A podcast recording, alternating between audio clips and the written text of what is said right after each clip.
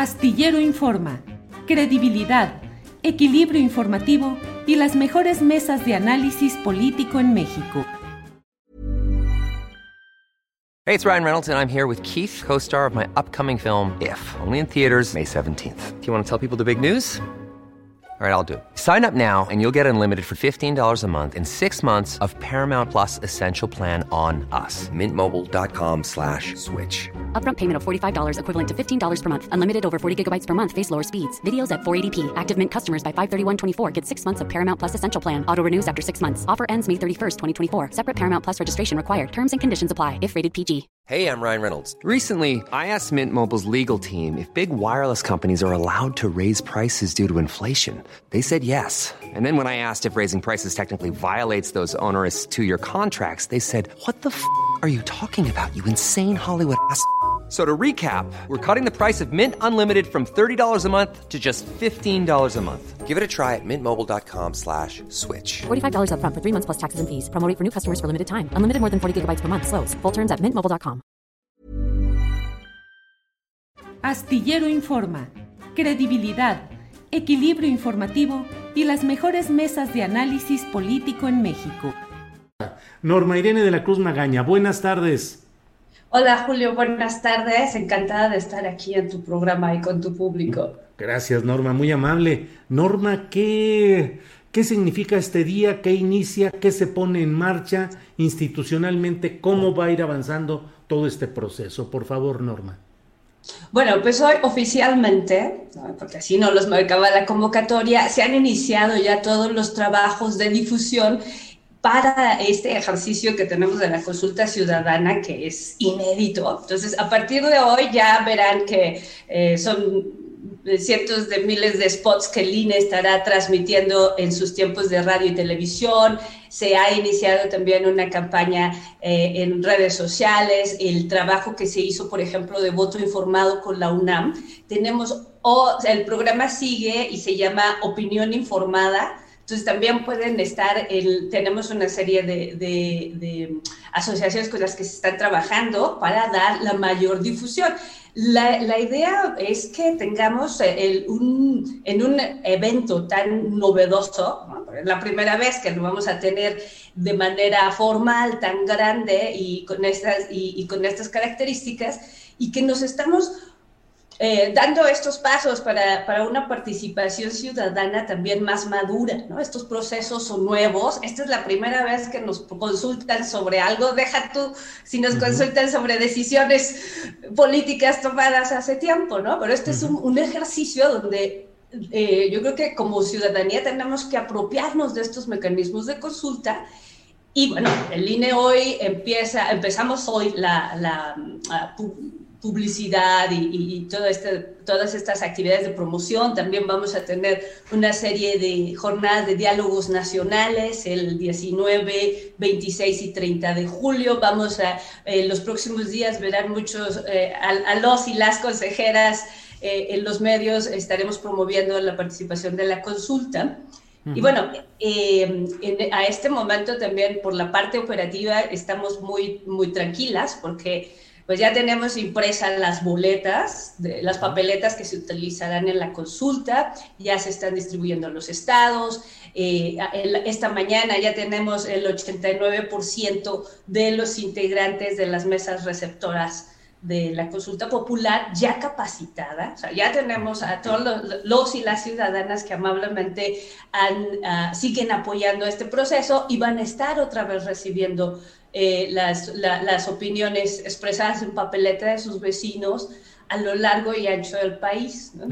Norma, ¿se tiene ya una estimación de cuántos, qué porcentaje se puede ausentar de funcionarios electorales? de miembros de estas directivas de las casillas receptoras de votos que no que se hayan excusado o que no se vayan a presentar, es decir, es alto, es bajo, es promedio el número de gente que se excusó de participar como funcionario de casilla.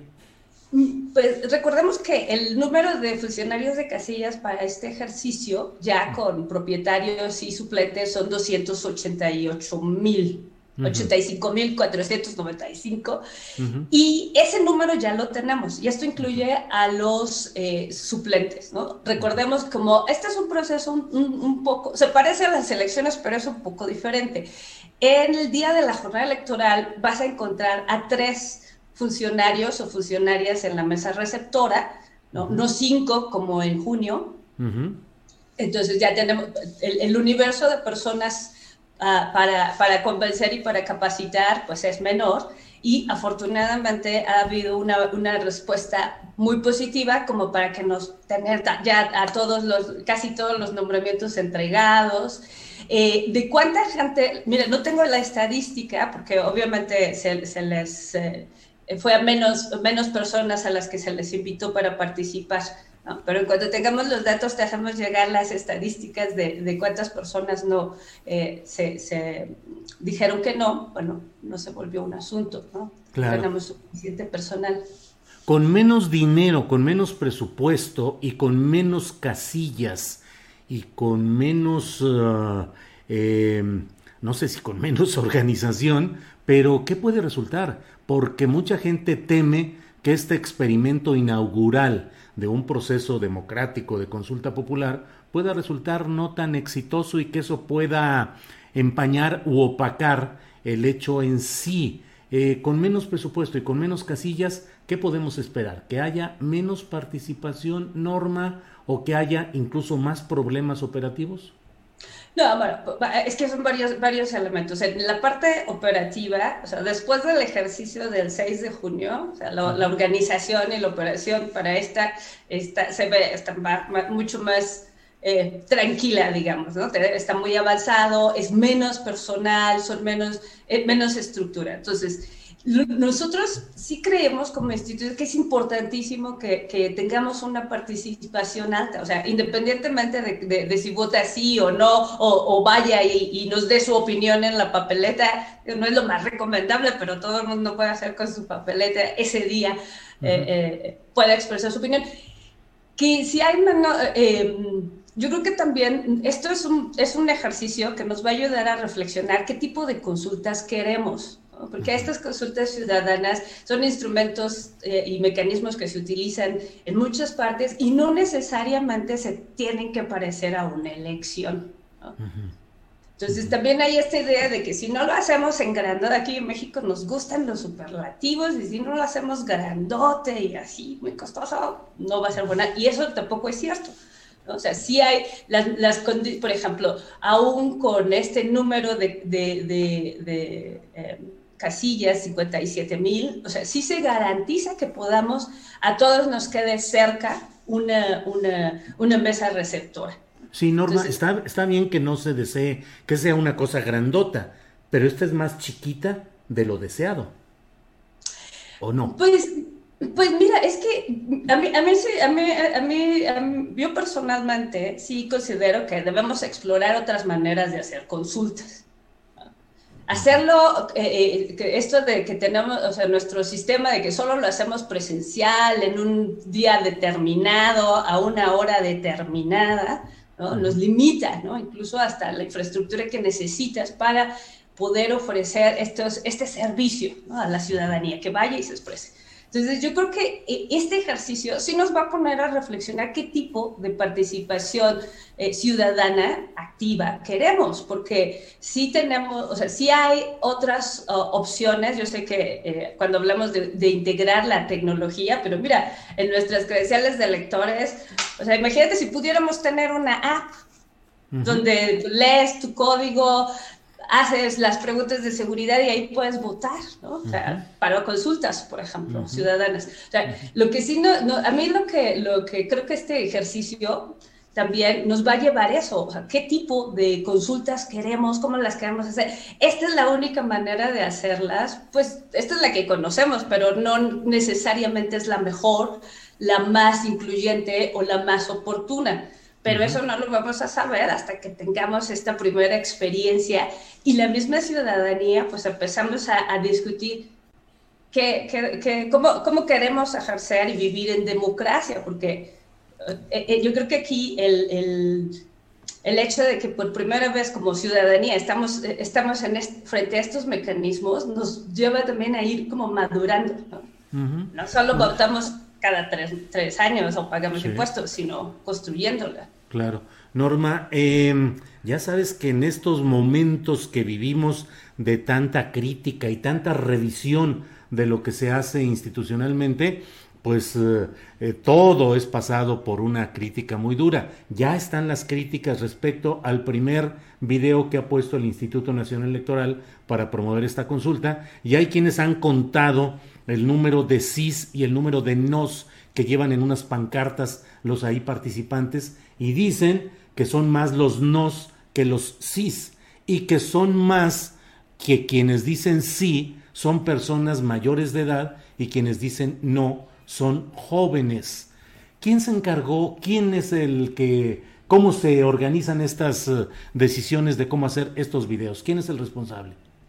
Bueno, tenemos a una, al director de capacitación y educación cívica y que trabaja en coordinación también con la, mm, Coordinación Nacional de Comunicación Social. Pero mira, todo ese tipo de, retroalimentación que nos están dando es muy importante, ¿no? Porque entonces sí podemos revisar y obviamente eh, eh, aquí una de las tareas es que el instituto tenemos que no solo informar sobre la consulta, sino dar las dos opciones, ¿no? Del, por qué sí y por qué el no. Entonces te ponen en un, en un papel un tanto difícil porque además todo el mundo tiene expectativas de cómo se supone lo deberías de hacer.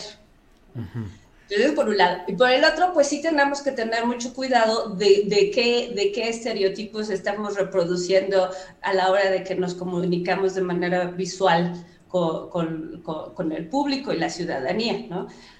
Y sí, nosotros, no nosotros independientemente como institución, nosotros lo que queremos es que más personas vayan y opinen y se manifiesten en, ¿no? Porque ese es esto, recoger estas opiniones y la idea también, pues tenemos que garantizar que, sea, que esta opinión se sea secreta, ¿no? Sí. sea respetada. Ahora, eh, pues eh, habrá que revisar y comentar, pero a toro pasado, porque el video ya está circulando. Lo que pregunto, eh, la confección de este video estuvo bajo la responsabilidad absoluta del equipo que depende del consejero Lorenzo Córdoba, me parece. Si la respuesta es sí, quiero preguntar también qué consejeros deberían haber vigilado cómo se estaba haciendo ese video. Pues mira, yo, yo, creo que sí, esto nos pone, eh, gracias, vamos a, revisar. Yo he estado, estuve viendo unos, pero no conté los sí y los no. si, si, ves la estructura que hay en el Instituto Nacional, tú tienes estas direcciones que dependen de la Secretaría Ejecutiva, que trabaja directamente con el, el, eh, el, el consejero presidente. Entonces, lo que sí podemos hacer es revisar ¿no? Obviamente, eh, eh, entre todos toda los materiales que nos hacen llegar, eh, tendremos mucho cuidado en revisar este tipo de, información porque efectivamente puede mandar un mensaje equivocado y eso es lo que no queremos. Norma, hay versiones en las cuales se dice que al equipo dominante en el Instituto Nacional Electoral que encabeza el consejero Lorenzo Córdoba, pues no tiene mucho interés, mucha pasión y mucho deseo de que triunfe esta consulta. ¿Piensas que es así? Pues mira, no, no, no, no, el, yo creo que tenemos el, compromiso institucional de hacer esta consulta realidad. Independientemente de lo que en lo personal cada una, cada uno pueda pensar, que hay un compromiso institucional y en ese ahí sí se está trabajando más allá de, obviamente las opiniones son tan, eh, eh, esa diversidad que existe afuera también hay de opiniones, también está al interior del Consejo, pero, o sea, eso, nuestras opiniones personales no, te no pueden ser un obstáculo para cumplir esta función institucional. Entonces, sí estaremos todos y todas en los últimos días haciendo un trabajo de promoción serio, porque esto va más allá del instituto.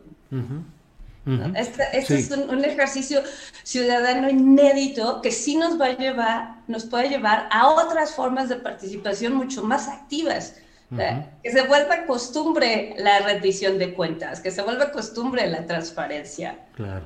Norma, después de que se tengan los resultados oficiales de esta consulta, ¿qué sigue? ¿A quién tienen que reportarlo y qué eh, poder vinculatorio se tendrá para que se haga qué? porque desde mi punto de vista la pregunta tal como está planteada, pues es tan amplia y tan difusa que puede implicar todo o nada. ¿Qué sigue después de la votación y de los resultados formales? Sí, pues una vez que tengamos, se, entreguen los resultados, ¿no? Tanto al Congreso, a la, a las, a la Suprema Corte, que fue, no, se va a revisar. Obviamente, pues aquí es este, esta demanda, primero para que sea vinculante, por lo menos tiene que participar el 40% de las personas inscritas en la lista nominal. Considerar, estamos hablando de esos alrededor de 37 millones, ¿no? más o menos 37 millones. Entonces, de personas. Entonces, una vez que, o sea, ¿qué, ¿qué, haces con una demanda ciudadana que, que, viene, que participaron 37 millones de personas? No puedes ignorarla, o sea, y ahí sí ya es un camino que tiene que revisar eh, eh, los diferentes poderes porque implica varios poderes. Entonces, ¿sí, ¿cuál va a ser el camino? Si el camino va a ser comisiones de la verdad, si va a ser investigaciones, si va a haber... O sea, ¿cómo, ¿cómo, esto se va a materializar? Pero esto ya, eh, esto rebasa un tanto al INE, ¿no? Nosotros estamos organizando este ejercicio y sí, yo lo, personalmente considero que nos lleva, nos está llevando a esta otra, a esta forma también de, de, de hacer oír las opiniones ciudadanas. Y esto, pues obviamente, los resultados pues tendrán un impacto hasta en la próxima reforma que se haga, porque cómo vamos a hacer estas consultas, si las queremos, si las queremos anuales, cómo vamos a facilitar, cómo vamos a financiarlas, cómo vamos a, a realizarlas y que tengan este, este, todas las medidas que, de legitimidad y que la misma población las defienda y, y participe. Norma, pues estaremos atentos a lo que suceda en este proceso. Hoy arranca la difusión institucional de esta consulta popular y bueno, pues habrá temas de los cuales podamos volver a hablar un poco más adelante, Norma, y te agradezco esta intervención a reserva de lo que quieras agregar. Bueno, primero muchas gracias y aprovechar el, el, foro para invitarlos e invitarlas a participar en la consulta. Recuerden, también pueden participar como observadoras y observadores. Se amplió la fecha para el registro. El, día, el, día de la consulta no va a haber representantes de partidos en las casillas, pero sí puede haber observadores ciudadanos y todas y todas están invitados a participar. Si perdió su credencial de lector, no se preocupe, todavía puede tener una impresión para que pueda votar y si se le venció el 2019 o el 2020, todavía puede votar con ella. Entonces, participe, por favor. Gracias, Julio. Al contrario, Norma.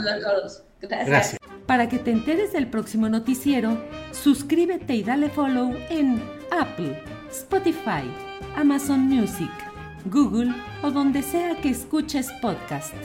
Te invitamos a visitar nuestra página julioastillero.com. Hi, I'm Daniel, founder of Pretty Litter. Did you know cats tend to hide symptoms of sickness and pain? I learned this the hard way after losing my cat, Gingy. So I created Pretty Litter, a health monitoring litter that helps detect early signs of illness by changing colors, saving you money and potentially your cat's life. Pretty Litter is veterinarian developed, and it's the easiest way to keep tabs on your fur baby's health right at home. Go to prettylitter.com and use code ACAST for 20% off your first order and a free cat toy. Terms and conditions apply. See site for details. When you make decisions for your company, you look for the no brainers. If you have a lot of mailing to do, stamps.com is the ultimate no brainer. Use the Stamps.com mobile app to mail everything you need to keep your business running with up to 89% off USPS and UPS. Make the same no brainer decision as over 1 million other businesses with Stamps.com. Use code PROGRAM for a special offer. That's Stamps.com code PROGRAM. Para que te enteres del próximo noticiero, suscríbete y dale follow en Apple, Spotify. Amazon Music, Google o donde sea que escuches podcast. Te invitamos a visitar nuestra página julioastillero.com.